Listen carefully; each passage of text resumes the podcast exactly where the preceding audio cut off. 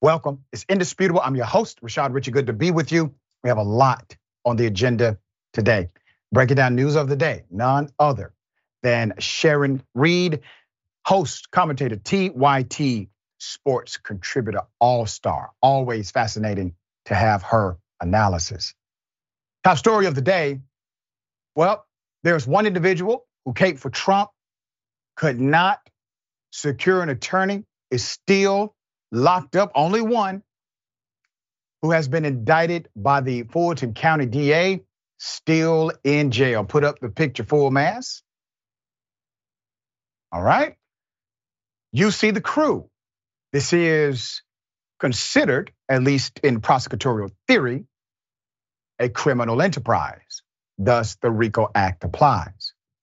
Out of that, you have one black male who was the director for Black Voices for Trump. Here he is, full mass. That guy spoke directly to a judge during his first appearance. Here's what he had to say. I've spoken with several different um, attorneys before flying out here. Um, the cost is typically between $40,000 to $100,000 just to retain a lawyer for these charges. And then they charge hourly that I cannot afford. I'm not going to put my family in that kind of debt, um, especially with my daughter. I, can't, I cannot afford an attorney for something like this. Okay. Well, Scott McAfee, uh, Judge McAfee will go through the process if you choose to represent yourself and to not retain a lawyer, he will go through that process and that, those questions with you. I just want to advise you of your right at this point that if you wish to hire a lawyer, you have the right to do so. Okay? Put up the picture of Mr. Floyd again. Sir, I'm disappointed. I don't agree with the decisions you've made in your life, but at least honor your craft. The point of being a sellout is to get money. You are broke, incarcerated, a Trump supporter inside of the Fulton County damn jail. This is not working out well for you. DL Hughley actually reposted this uh, with the words, keep on using me until you use me up. Uh, Black Voices for Trump was a propaganda trick meant to dissuade individuals from actually looking at policy. They hired this person, they coordinated with this person for the purpose of tricking Black people. They had no policy agenda for African Americans in this country. They had absolutely no substance in their policy platform. They were simply propaganda machines created by the Trump campaign. Now, if you're willing to do that, at least one would assume you have a friend or two who would provide some level of support in the process of your prosecution. But I have to say, I find it ironic that out of everyone who has been indicted, out of everyone who has had to be booked. He is the only one still inside of that jail and the only one who cannot afford an attorney and the only one who has no bond. All right, let's go to it. No arguments were heard during this first appearance for or against bond that will be left to a uh, yet unscheduled for hearing before Judge Scott McAfee. The judge you saw was the fill in judge for that day. Uh, judge McAfee is overseeing the RICO case involving uh, Mr. Floyd, Donald Trump, and 17 other co defendants. Speaking to the judge without representation, unusual in a first appearance proceeding, Floyd disagreed he was a flight risk. I got on the plane, I voluntarily came here. I am already here on federal pretrial supervision. I will explain that in a moment. He said, referring to a case from earlier this year in which he is charged with assaulting an FBI agent who was serving him a subpoena for a federal grand jury uh, in Washington, D.C. Quote, had no issues on being on pretrial supervision. There is no way I'm a flight risk. I showed up here before the president was here. Okay? Now, let's go back to what the rules are. Number one, unfortunately or fortunately, depending on your perspective, charges can be used in weighing your flight risk or not. Yes, depending on the severity of charges that you may have in another jurisdiction, a judge may say you fa- you're facing a lot, we may have an issue with you. Number one. Number two, the fact that he did not take advantage of what was offered to every defendant, which was the ability to pre negotiate your bond, is quite telling. Possibly because he couldn't afford an attorney. Well, in that case, sir, I would have at least advocated for myself for a pre uh, trial or a pre turn in bond. According to the prosecution and your silence on the matter, you did not do so. Um, there's more. He's also known as Willie Lewis Floyd III. Okay. He served as director of Black Voices for Trump and is accused of recruiting Stephen Lee to arrange a meeting with election worker Ruby Freeman and Chicago based publicist uh, Trevian Kutti. Um, so, in the theory of the prosecution, he was involved, an active member in securing other people who partook in this alleged conspiracy scheme. So you need to count the ways here. You're a black male. You work for white male bigots intentionally. You're inside of the Fulton County Jail. You don't have an attorney. You currently don't have a bond. And a lot of this is already being placed on you as the narrative. I mean, the way they laid it out, dear brother, it's like you're the damn mastermind, sir. All right. Sharing thoughts here.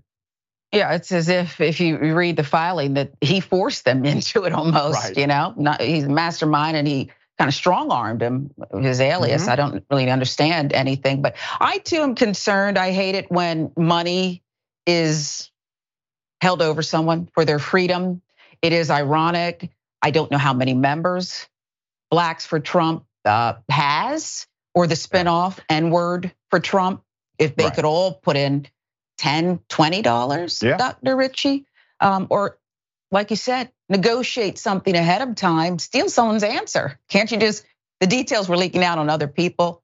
Steal someone else's answer and say, God, can I negotiate that? But yeah. it's problematic. Hustler without any money? Mm. Yeah, that doesn't make sense. And, and on my radio show this morning, I said, listen, you know, I will give the guy $500 for a bond attorney. Now, see that? Uh, so, mm-hmm. you know, his people just need to get with us. We'll give him the 500. Hopefully he can uh, advocate for himself see? outside of the um, Fulton County Jail.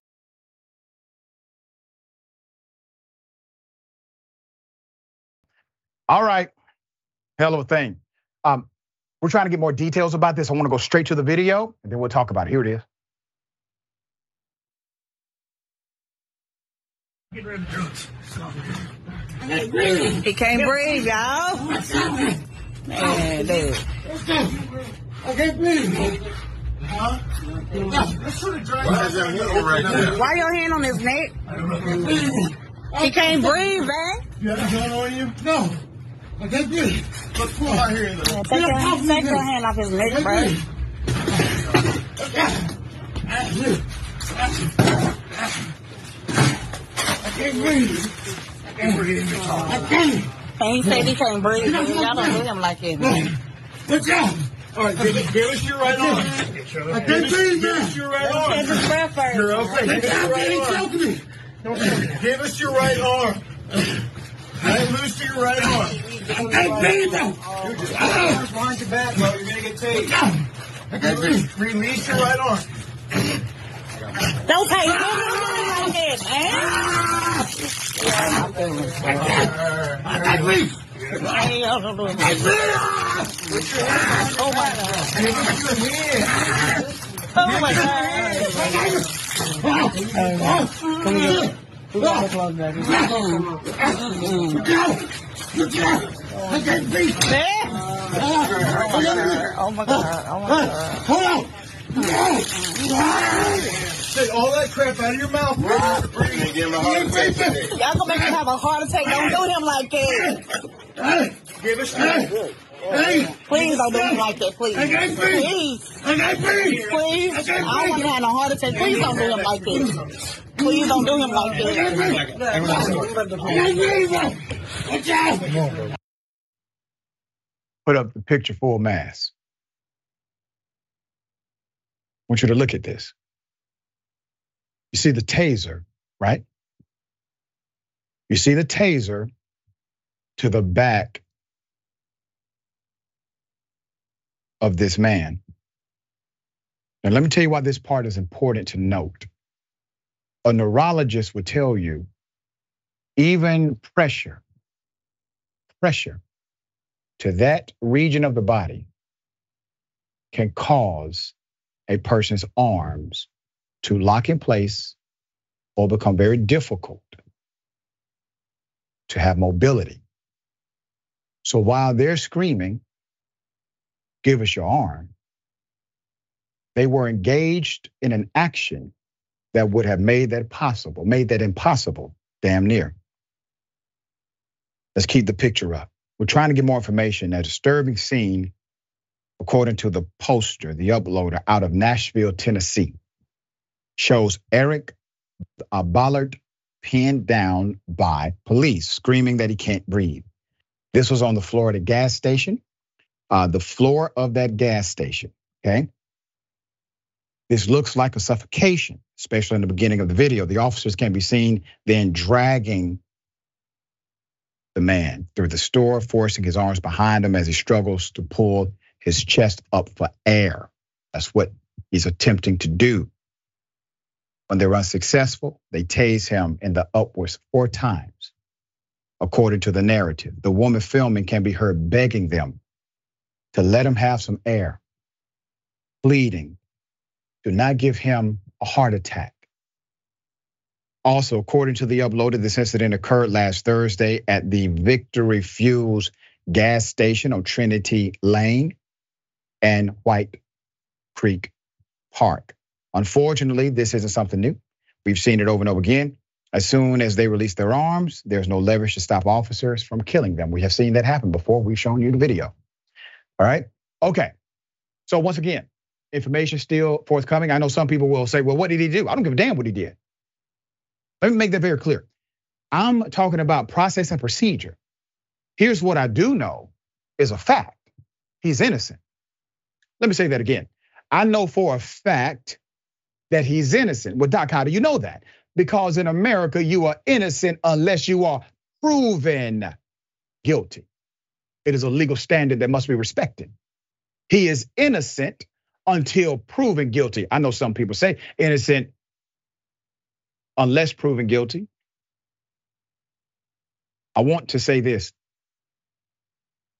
procedure, procedure is important to the entire scheme of cop community relationship. There are many arrests that all communities would actually agree with. They would say that person needed to be arrested. We get that part. But the process of how you carried it out, being a judge, jury, executioner, or assaulter, that part is where the friction typically will lie. Now, many times, obviously, we see individuals who are railroaded. They were innocent 100%. Those cases are also there. But process is important. So we want more information. If you got it, send it to us. All right. Sharing thoughts here. I have to stop saying that they are treating the police, cops, uh, this person like an animal. Because had that been an animal, as they pressed against his back and squeezed four times, I think he said, Dr. Yeah. Richey, there would be instant consequences. People would be sharing, taking to the streets, and there'd be instant consequences. Right. Here, still waiting to find out the details at a convenience store. Right. Right. All right. We'll bring you updates as as they come.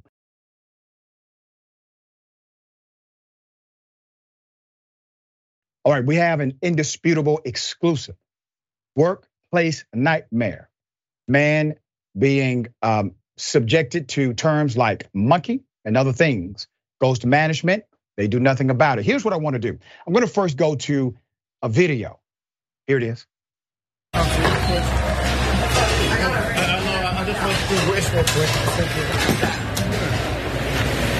me ask you something. Now, it don't have to do with nothing out here today. When we had Thanksgiving and you made the banana pudding. I didn't make the But she made it. Yeah, I didn't. Yeah. I'm not saying you, oh, but she was here and the monkey jokes and the bananas, it was inappropriate. I wasn't even here when she made it. She wasn't here on Thanksgiving. No, she made it before Thanksgiving. Okay. But I was just wondering why those innuendos that she be saying that you don't speak up for me. I've always had your back. When, I brought you over here, I spoke up to Sean yeah. about your ex. She's not talking about you. No, but doesn't make no difference. Those monkey jokes. Oh, whatever. She that's always what she says. I don't know why she says that. Okay, but she shouldn't do that because that's okay. you know that connects with black people. Oh, and, okay. and another thing was that I was I wasn't trying to trip on Sean today. Right. It, it, was the thing that I didn't want her in my business because when Sean's talking to me, she yeah. what, what did she say? He does the same thing to me. Yeah. And I don't and, and, and then she, she throws me to the bus with everybody. Right. I mean, come on. What, at what point are we gonna have to stop? Right. just treat me good because I'm not a bad person. Right. Everybody, no, know everybody knows that. Yeah. But I'm at the point now where I'm with, I'm infused with my boss about all the that's been said that I'm doing back here, and I'm not doing that but doing my job. Yeah. And it's getting kind of disrespectful. And I'm, i mean, I don't know what to do. I'm going to the program in Black Lives Matter uh, Monday and to the uh, Equal Opportunity Board. I don't think Mr. English can stand for uh, uh, discrimination. Yeah. But I thank you. All right. Well, I'm sorry, SS. All right. Don't trip. Okay. Put up the picture full mass. You're looking at a good man, Stephen Scott. Okay? He's a kitchen worker. According to him, he endured racist comments by his superior. He then complained to HR as protocol demands. According to him, nothing happened. Stephen Scott was a cook at the Beast restaurant in Area 15 of Las Vegas. Some of you know that spot very well. And for months, according to him, he was subjected to his superior's racially charged monkey jokes that happened so often. Many of the staff were well aware of them. So the person that you're looking at, well, that's a coworker of his. And he is documenting that even the coworker, according to him, whose back he has had, did not have his back when these things were being said. Let's put up the supervisor. This is Miss Christina Bessonai. Made jokes, according to him, such as asking her coworkers, Have you seen the lips on a monkey? Have you seen a monkey peel a banana?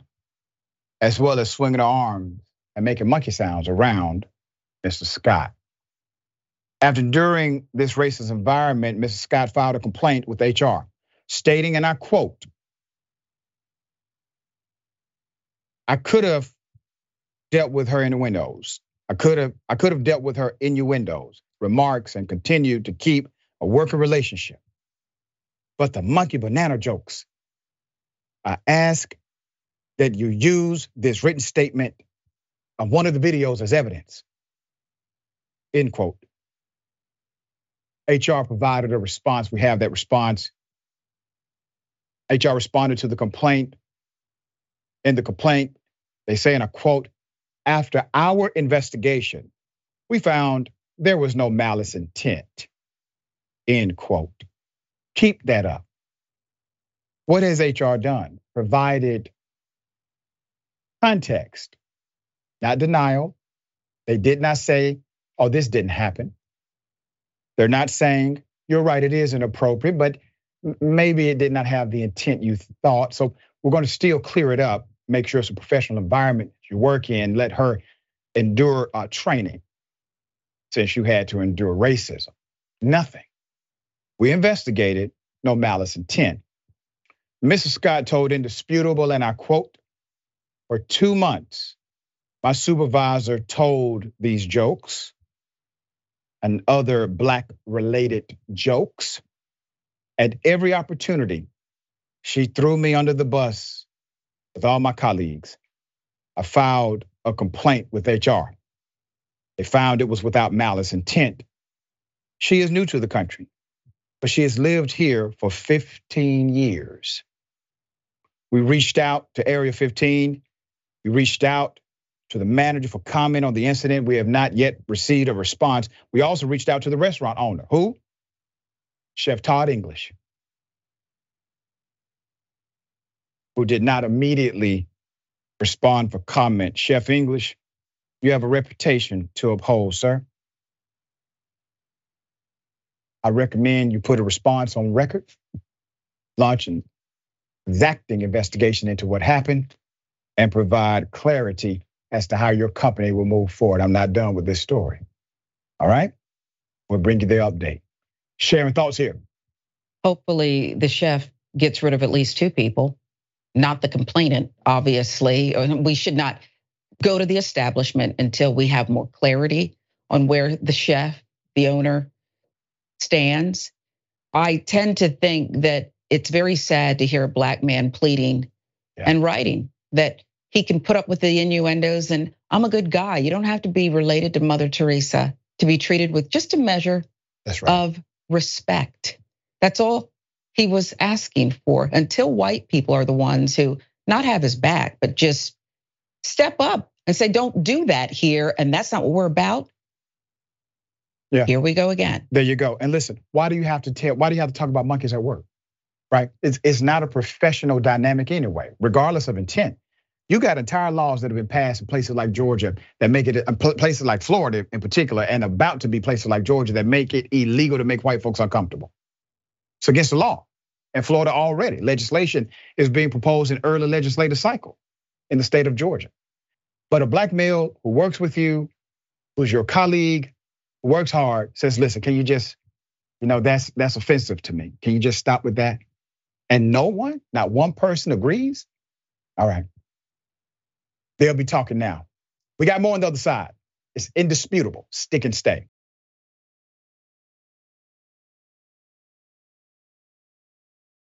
All right, welcome back. We have a lot of show left. Let me read some of these amazing comments. And thank you in advance for always keeping it right here. All right. Arijane says, What's up, Doc? I haven't been in position to comment on the show recently, but I've been listening. Thank you for all you do. And thank you for all you do. Iron sharpens iron. Next TYT reporter uh, talking, talking about the cop who smothered a man. I would be shouting, and you wonder why the public hates you. Winter Scoop, the Las Vegas Food Workers Union is one of the most powerful in the country. Uh, Woke Dragon, I cannot believe that black man didn't think those white people would lead him down a bad path. And Mike Nice, HR works for the company, hence no malice.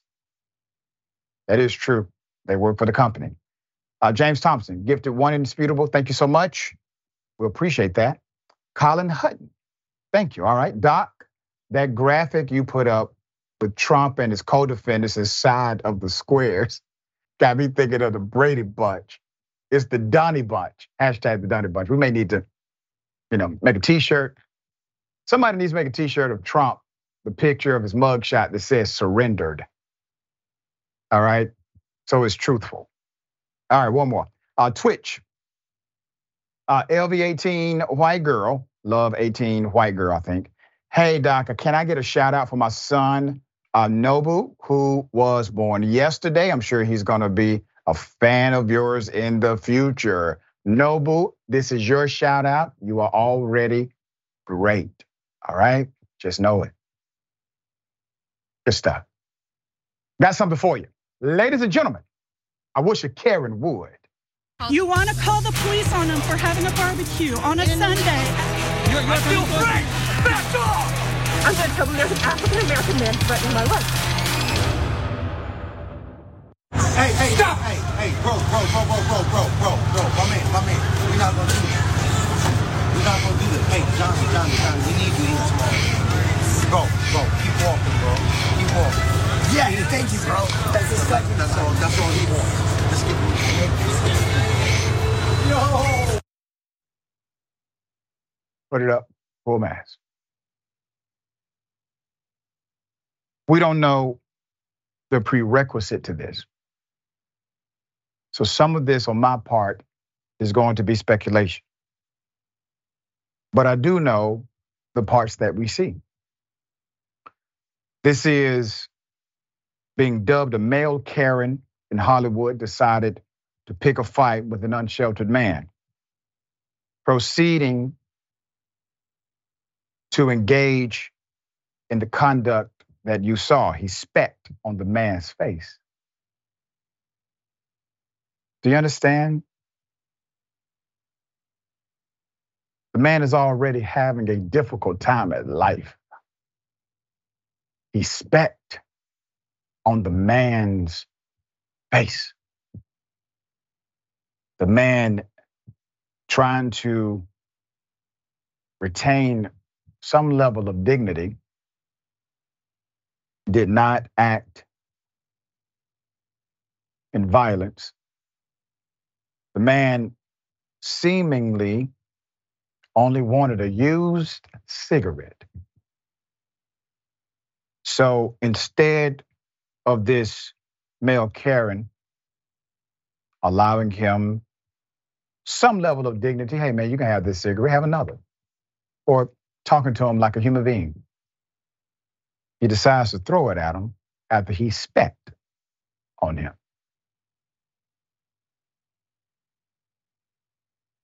This is called making lemonade from lemons. He enjoyed his uh, free cigarette, said thank you, and walked off. Um, there's only one villain in this story, in my opinion. Also, I'm thankful to the bystander who was attempting uh, to provide some level of humanity to the situation. No, we're not going to do that, he said.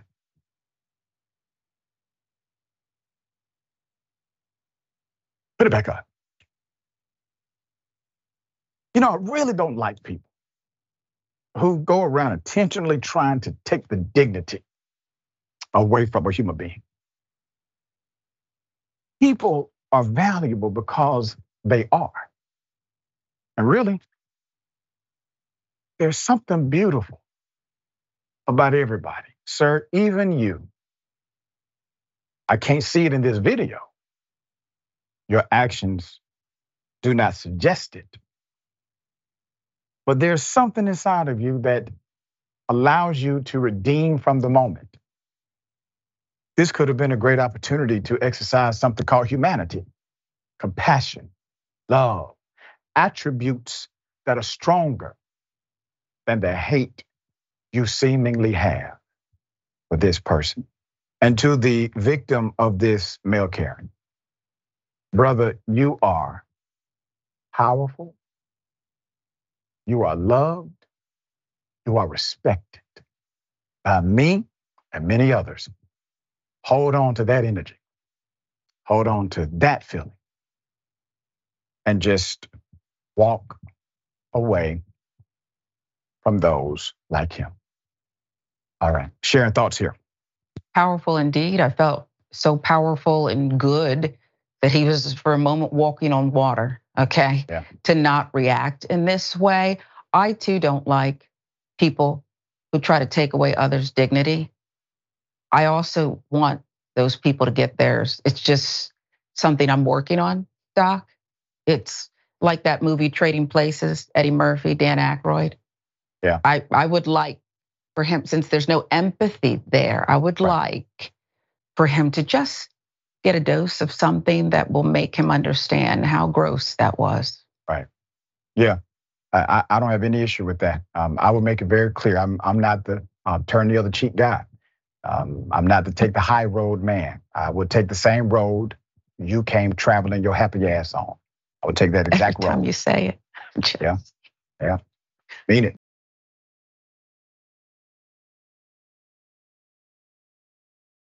All right one of the most shocking videos you'll ever see in your life. K9 brutally assaults a man. In addition to that, the officer decides to beat the man with a racket. Here it is. You don't work for the police. Sit your ass down. Now. Yep, give us a channel. Sit down. Sit down.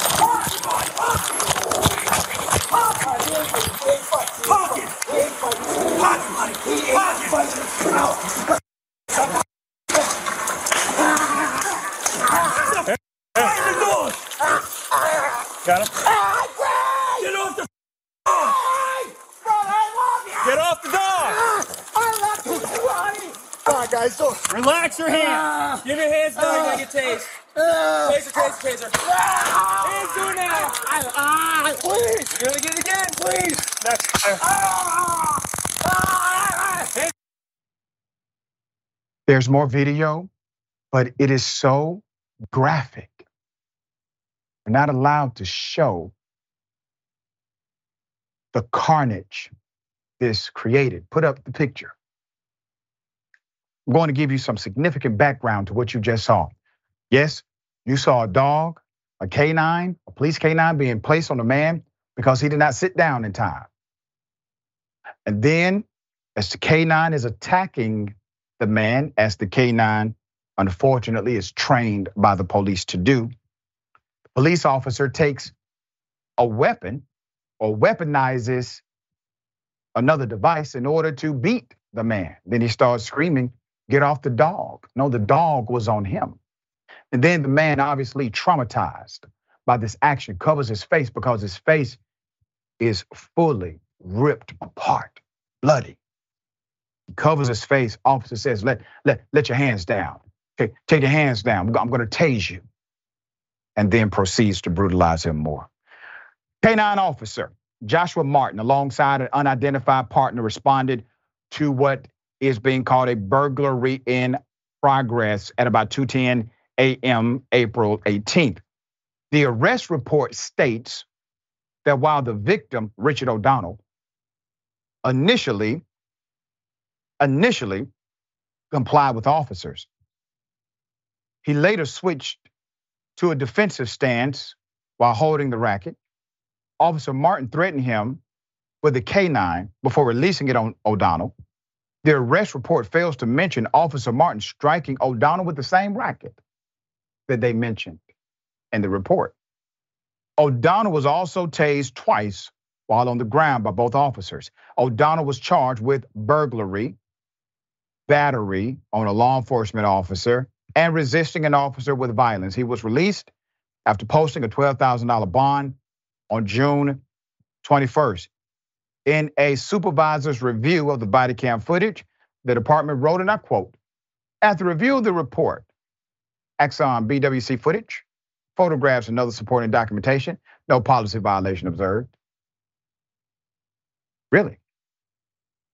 Let's put up the man in charge. Okay? Uh, the body cam footage was released on YouTube by O'Donnell's stepmother, Debbie O'Donnell, captioned, This is what Daytona Beach Police did to my son. Uh, the Daytona Beach Police Department uh, or Chief of Police Jakari Young are yet to make any public comments on the matter beyond the released review. Keep that up for a second. So, when is it policy for a police officer to take a racket, okay, and start beating a human being with it while being attacked by a canine, a cop canine that's trained to kill? When did that become policy? Are police officers in the academy trained on the use of rackets to become weapons? Of course not. Why was the man tased when he was obviously traumatized? Was there any assessment as to the mental health or mental well being of the individual that the officer saw? Why have you not said anything directly? You see, sir, I think you know what happened here. I think that's the reason you have not offered a comment on record. But I want to submit this to you, sir. Silence does not equate to good. It emboldens bad people to do bad things. I want you to think about this, Chief. What if that was a member of your family? Do you think they would have survived that attack? What if it happened to be you? And they mistook you for a burglar? Do you think you would have survived? Is this the only time this officer has done something like this? These are answers that you know. We don't. Sharing thoughts here. I think you're asking the right questions, Doc. When is it policy to tase a suspect? When the gang says it is, because the mm gang makes up its own rules. What is the policy about tasing someone who's not resisting? Whatever the gang says. Gangs make up their own societal rules. They punish and do based on their own inside code of conduct. I don't want to hear any more about the street gangs terrorizing America's cities and communities until we include all gangs. This is a gang. There you go. Well said. We got more on the other side. It's indisputable. Stick and stay.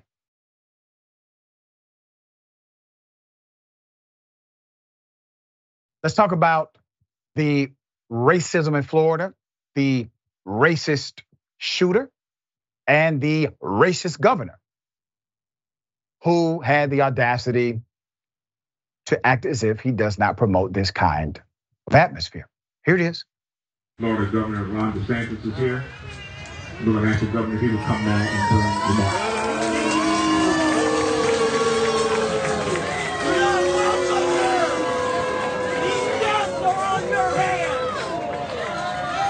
thank you for doing this. I want to just say to the councilwoman, councilwoman, councilwoman, don't worry about it. We've already been looking uh, to identify funds to be able to help one, make sure there's adequate security for Edward Waters College. We are not going to allow these institutions to be targeted by people. We your policies cost These deaths are on your head. Damn right. Don't let them say another word. Now, some may be saying, well, well, what did what did he do? Is it because of his policies? Well, let's count the ways. The Stop Woke Act. The you can't protest, and if you do and disrupt traffic, we're going to now give you a felony. How about this one? Arresting black voters after they were told by the Board of Elections they could register to vote. Having a camera crew make sure that it was, you know, promoted for the state or perhaps the fact that he downplayed white supremacy by saying he's never met a white supremacist. Hmm? You make your pick. Put up the picture full mass. Jacksonville, Florida. Ryan Christopher Palmer, one to one, killed three people on Saturday, as you're well aware. It was a racially motivated attack where the killer targeted black people at a Dollar General store. As police entered the building, he killed himself. The sheriff's office named the three victims 19 year old Anolt Joseph, AJ Laguerre Jr., 52 year old Angela Michelle Carr, 29 year old father Jerrald Deshawn Gallion they're dead. When you kill a person, you don't just kill a person, you take a piece of those who love them away. Also, destroy the lineage of whatever future children they would have had. You kill an entire generation, is my point. In the middle of the rampage, this killer texted his father at 1:18 p.m. and instructed him to use a screwdriver to enter his room where police said he found a last will and testament and a suicide note on the laptop. He also left manifestos where he declared his disgusting ideology of hate and his motive in the attack, according to Jacksonville Sheriff T.K. Waters. Let's put up what they found. The sheriff said investigators believed the killer acted alone. Worse, both a tactical vest and mask during the attack. He was armed with an AR 15 style rifle. It had swastikas drawn on it and a handgun. The killer bought at least two of his guns legally, even after being involuntarily held on a mental health or in a mental health facility on a mental health hold back in 2017, authorities said on Sunday. Let me give you more background. The killer was 21 years of age, had no criminal arrest record prior to his massacre, but he was held under the Baker Act six years ago. That's a Florida law which allows for an individual to be held involuntarily for up to 72 hours for examination if authorities suspect that someone has severe mental illness and presents an immediate danger to themselves or others. This killer was a registered Republican, which means he's a DeSantis supporter and Trump supporter. That's according to uh, voter records. Uh, but both of his parents are registered as Democrats, according to voting records. Um, Symone Sanders had this to say. Republican candidate for president Vivek Ramaswamy also gave his reaction to the shooting this morning on Meet the Press. Now, Ramaswamy claimed that racism is dwindling in this country and he does not want to add fuel to the fire. But on Friday, he said this on the campaign trail in Iowa. I'm sure the I'm sure the boogeyman white supremacist exists somewhere in America. I've just never met him. never seen one. Never met one in my life, right? Maybe I'll meet a uh, maybe I'll meet a unicorn sooner. Maybe he should visit Charleston, South Carolina, uh, Mother Emanuel, uh, the grocery store in Buffalo, New York, or a Dollar General in Jacksonville, Florida. Too many of our political leaders refuse to call out or even acknowledge extremist racist rhetoric. Isn't it amazing? That's their go to. I've, I've never met a white supremacist before. I had a cop, Officer Tatum, they call him, in the bullpen. His argument was he's never met a racist cop. You know, maybe you've never met a serial killer. Does that mean they do not exist? Maybe you have never met a foster child. Does that mean they do not exist. It's insane. The rebuttal that they put forth, and it's even more insane the people who accept it. I'm happy they shut down DeSantis at that damn political posturing that he was doing. Nothing more. He was there so he would not get criticized for not being there while creating, advocating, supporting policies that create the very environment what you see there. Sharing thoughts. You know, Vivek and his happy veneers that smile through our community's pain, they're on my last damn nerves. Yeah. They really are. And with all due respect to the sheriff in Jacksonville, the gunman didn't act alone. Okay. He was assisted, as you mentioned, by Ron DeSantis, others, the Republican Party, people who wanted to, that's just my political affiliation. No, it's not. It's an ideology that kills now. Okay. We're we're to the point where don't act like you don't know that it definitely kills. Public shaming is good, Dr. Richey. They didn't boo him as bad as they did Ted Cruz at Yankee Stadium. Yeah. But it only works, this powerful tool, if you're capable of feeling the shame. That's right. You got to have a soul for that. All right.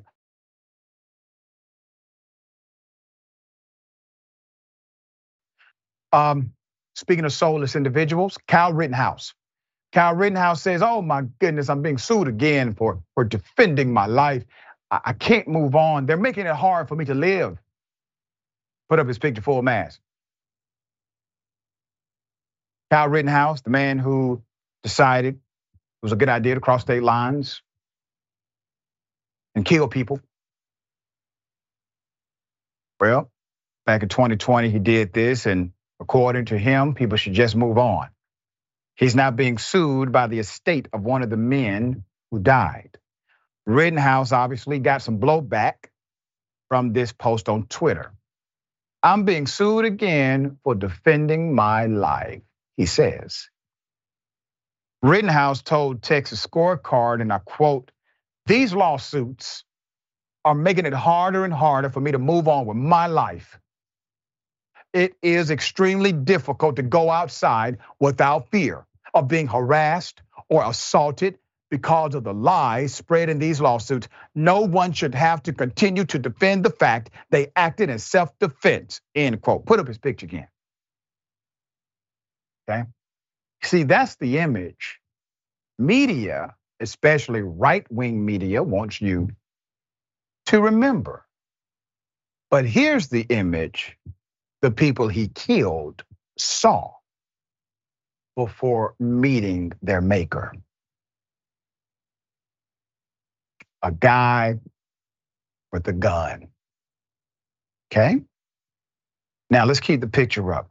The person who got him the gun was actually found guilty um, because the gun was given to him against lawful statute.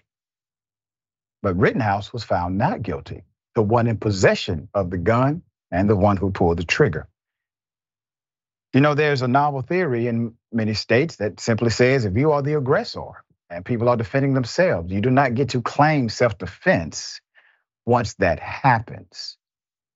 Rittenhouse on the left, he then, at this point, was 17. He shot and killed three human beings. The men chased Rittenhouse believing he was an active shooter. Rittenhouse claimed self defense and was acquitted on all counts in November of 2021. Huber's father, John Huber, filed the civil lawsuit over his son's death following the acquittal.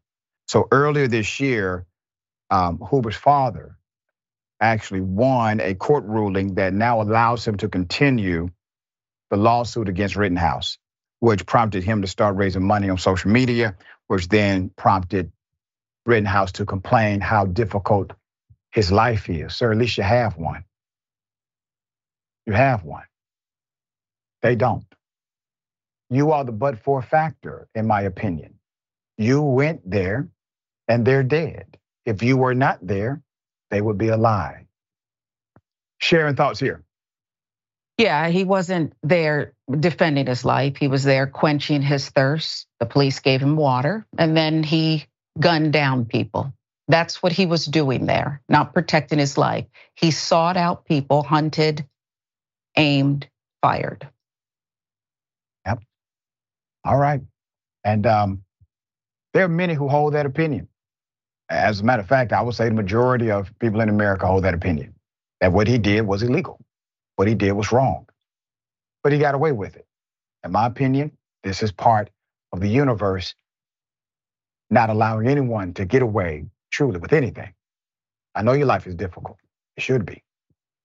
All right, we got more on the other side. It's indisputable. Stick and stay.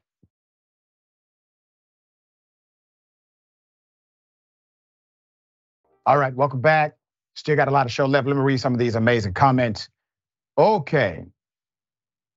Uh, Gingerbread says, drowning him out with booing made me joyous. Made me joyous too.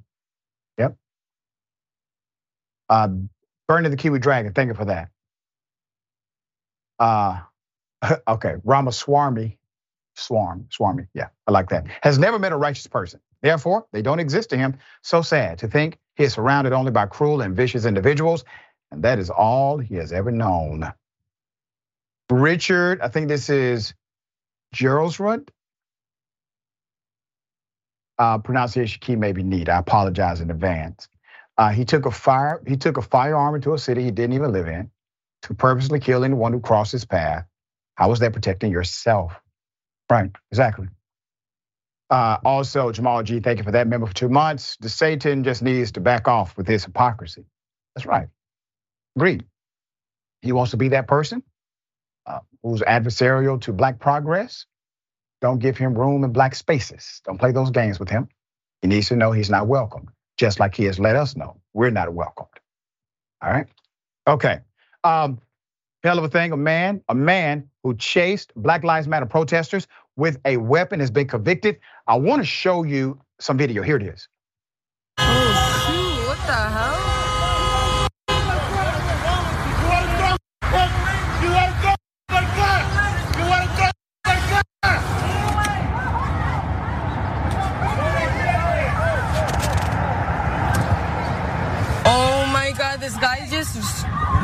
Through the people. Holy. Oh my god, oh my god, oh my god.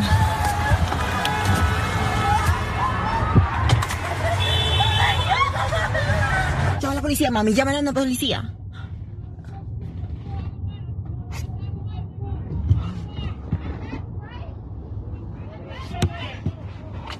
¿Y dónde estamos? Estamos entre Clintonville y Cross Island.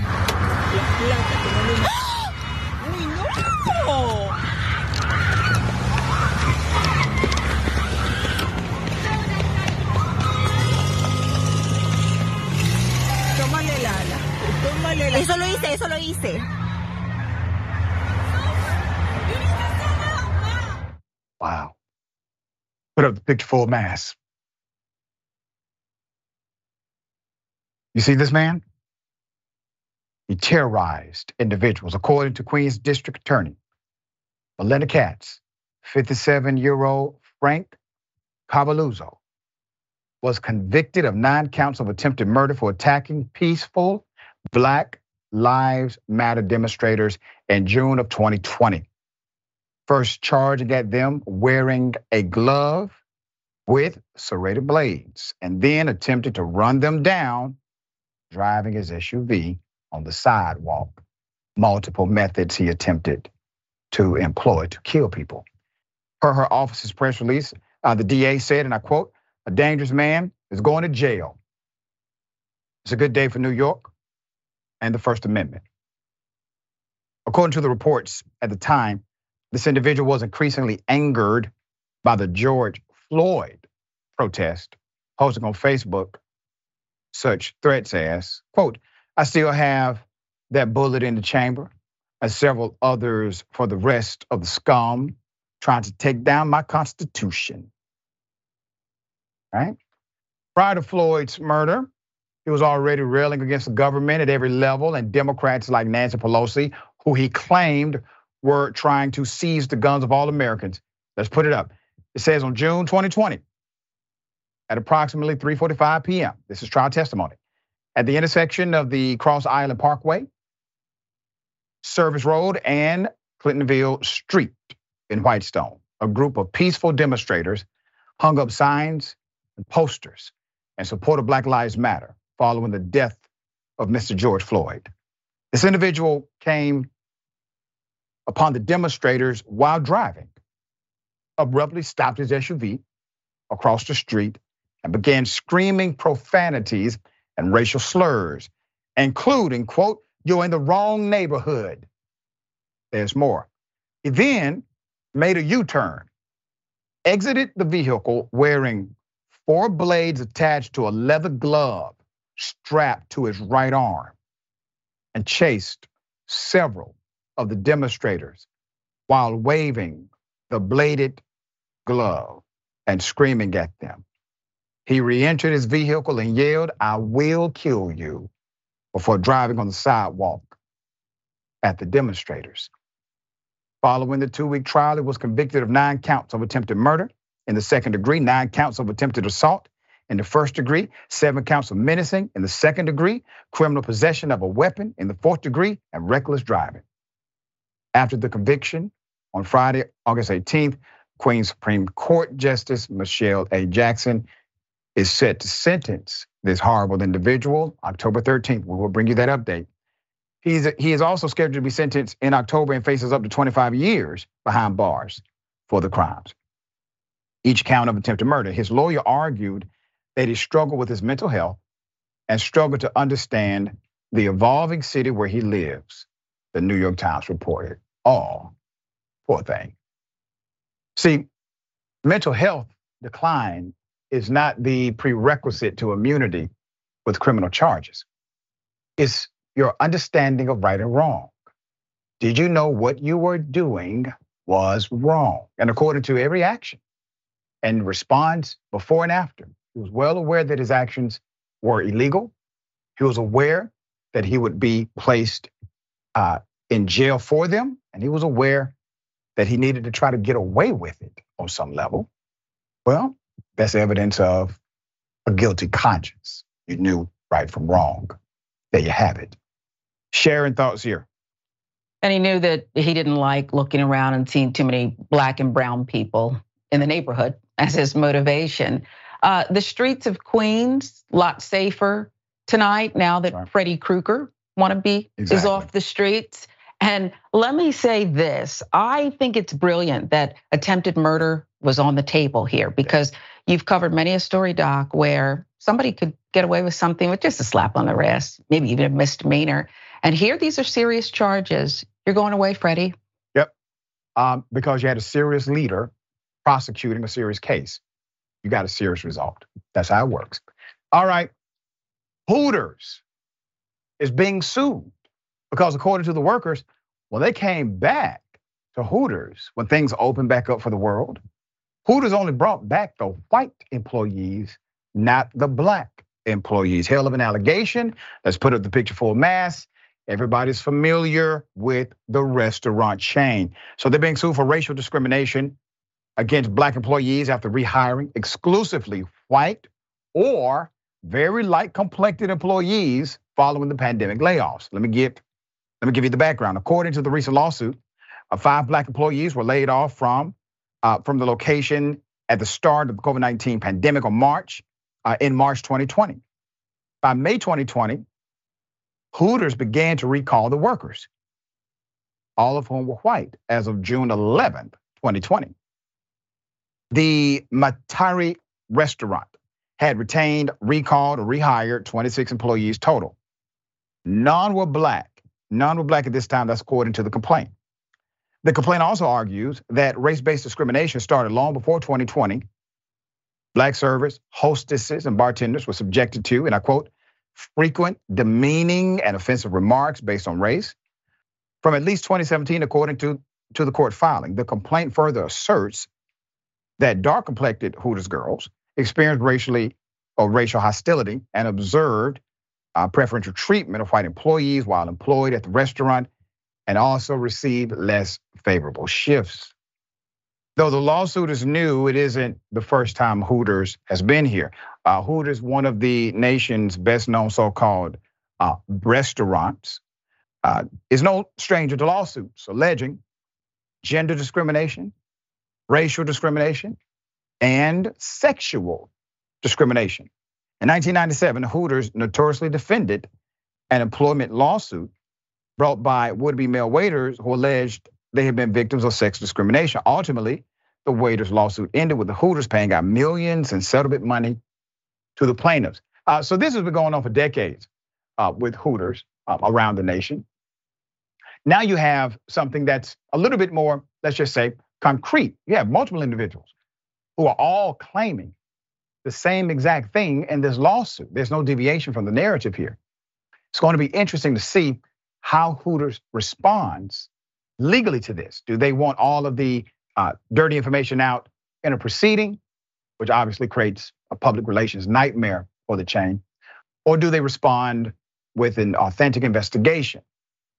We don't know yet, but we do know this lawsuit will be followed by it indisputable. Uh, share thoughts here.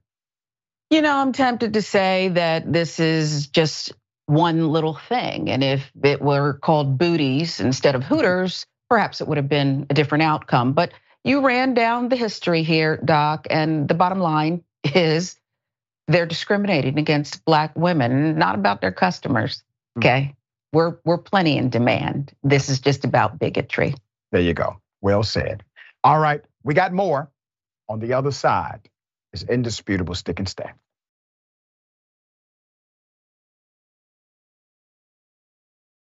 All right, welcome back. We still have a lot of show left. Let me read just a few of these comments. I'm somewhat, just somewhat pressed for time, but can read one or two. Um, man convicted. All right, uh, Marquise Dillinger. Um, we two steps from purge. Let's not put that out there. I know what you mean by that. Um, thought has crossed my mind too. Like the hell is going on out here? It seems like these people think somehow this is an active movie. You got to hold people like that accountable. Hold them accountable. Send a clear message. Maybe it gets through. All right. Hell of a thing. Former chief of staff of Donald Trump has basically admitted guilty. Guilty, guilty. I did it.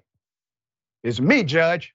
The only thing I'm asking you to do, please don't let that black woman prosecute me in Fulton County. Can you please send this case to an old white federal judge? I kid you not. Put up. Let's go to the video. Here it is. Mr. President, everybody is on the line. And just so this is Mark Meadows, the chief of staff. When the president asked for additional votes to overturn the election, I just want to find uh, 11,780 votes, which is one more than we have. Meadows, who unexpectedly took the stand today, testified that he organized the call as a federal official, acting under color of his office. Former Justice Department official Tom Dupree said Fulton County District Attorney Fani Willis can easily dispute that. She's arguing that he went way beyond what a chief of staff is expected to do or is even legally permitted to do, that he was engaged in political behavior, which chiefs of staff can't do. It's certainly not part of their official duties. Oh, isn't that something? Put up his picture. Full mask. This is going to be an interesting background. So Mark Meadows actually testified in court this week that actions detailed in a sweeping indictment that accuses him of participating in a legal conspiracy to overturn then President Donald Trump's 2020 election loss were all simply part of his job as White House chief of staff. Attorneys for the former White House chief of staff deployed what some experts consider to be a risky strategy, more than risky. Uh, this is an insane strategy, but I'm loving it putting their client on the stand to testify about what he did after the 2020 election. At first, no one was sure Meadows would even attend the hearing. Instead, he did even more, answering questions from his attorneys and prosecutors about decisions that now have him indicted.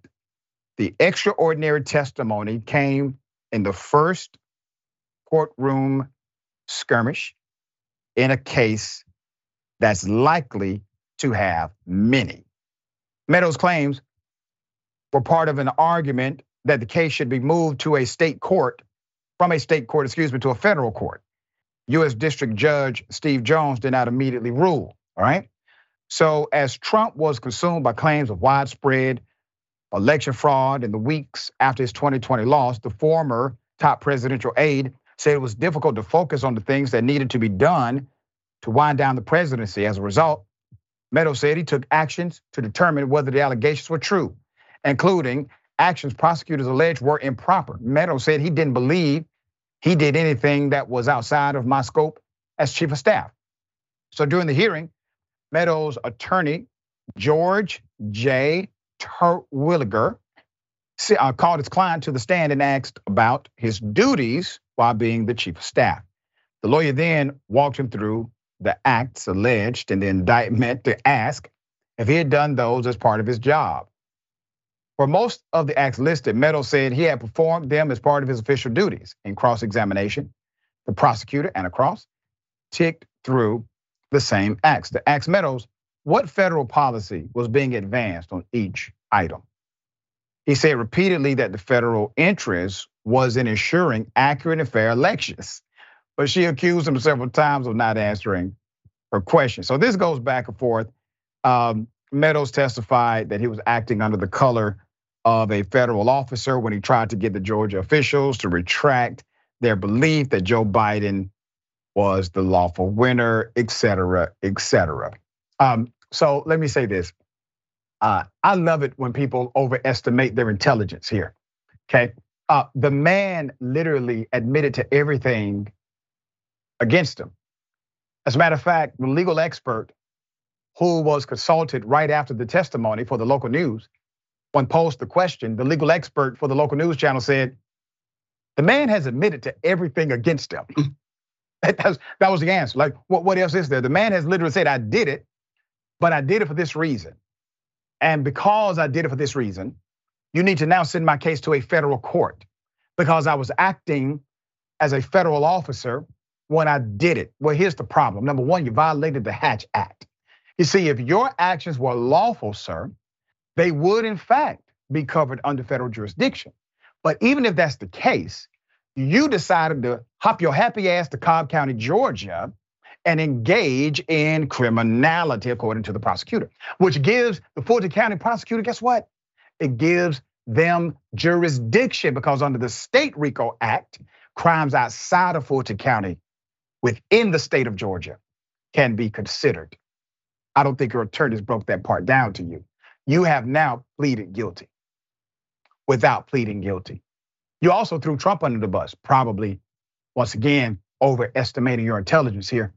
Uh, you said that he told you this is what needs to happen. So either A, he's directing it, or B, he's in agreement. But you made it clear you were doing this as what? Part of your job. Who do you work for? Donald Trump. I'm loving this case already. These are beautiful things. They're giving us nuggets here. Uh, and then last, but definitely not least, they questioned Brad Raffensperger, the Secretary of State, Chief Elections Officer who received that phone call. Brad is posed the question, hey, Brad, when you were talking to, you know, Meadows, did you think you were talking to a federal officer?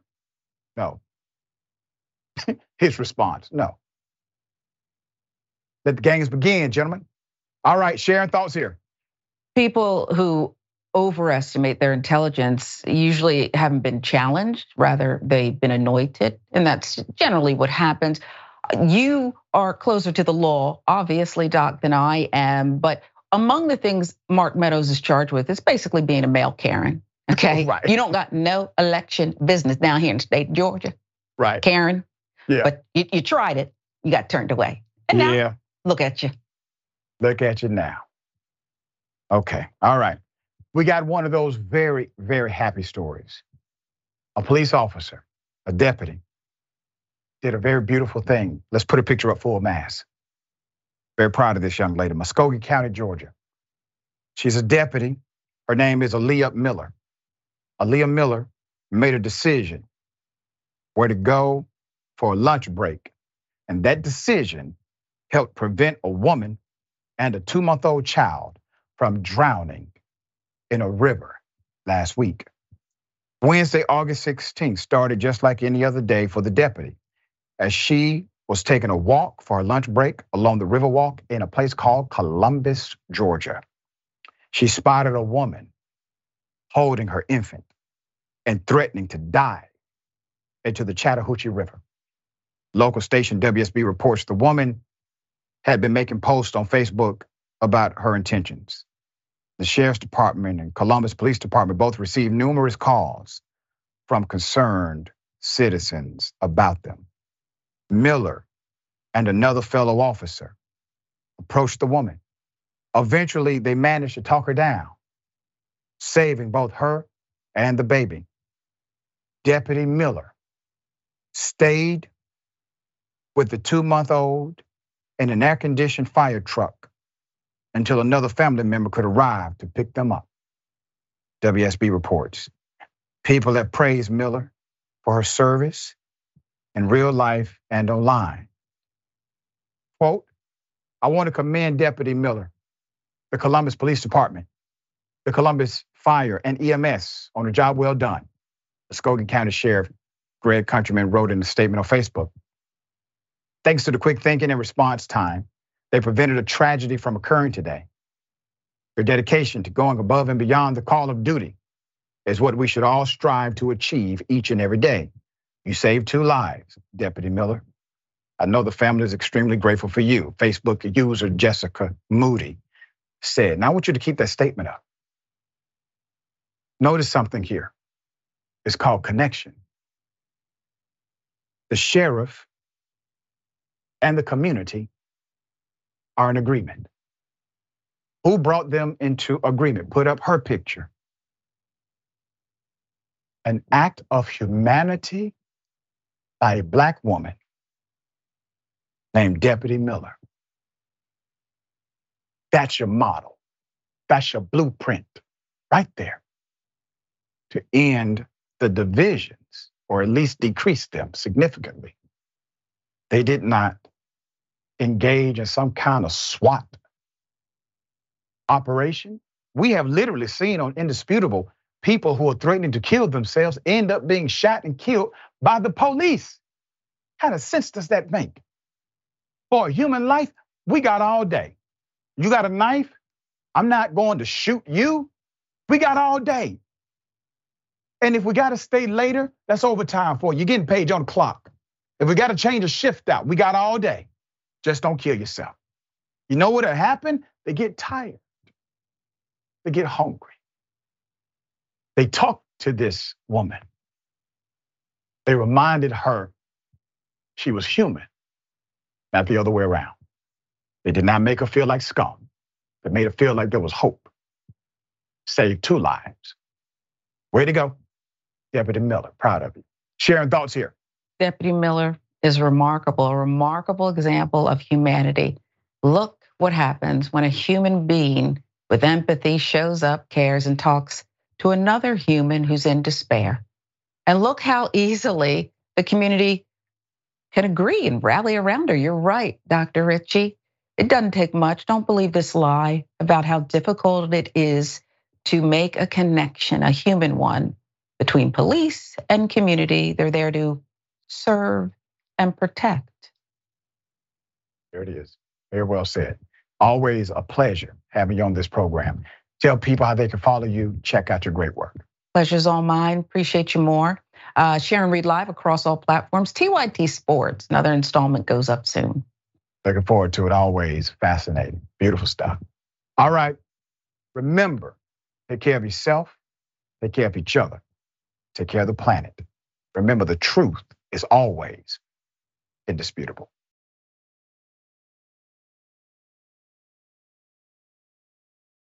Indisputable is still the fastest growing news show in America compared to CNN, Fox News, and 30 other networks. We tell the truth on Indisputable because the truth is indisputable. We go places that other news media outlets refuse to go. When there were human rights abuses happening at the Victorville prison, guards and members of the community contacted us. You, through your investigative reporting, unearthed very troubling allegations about specific forms of abuse and discrimination in the federal prison system. It really doesn't take much to be a trusted voice. All it takes is to be fearless, report on matters, be an advocate. I called it the bullpen intentionally because it's a place of preparation. We present individuals who may have an opposing view, so we debate. Sometimes we interview individuals because their stories deserve to be heard.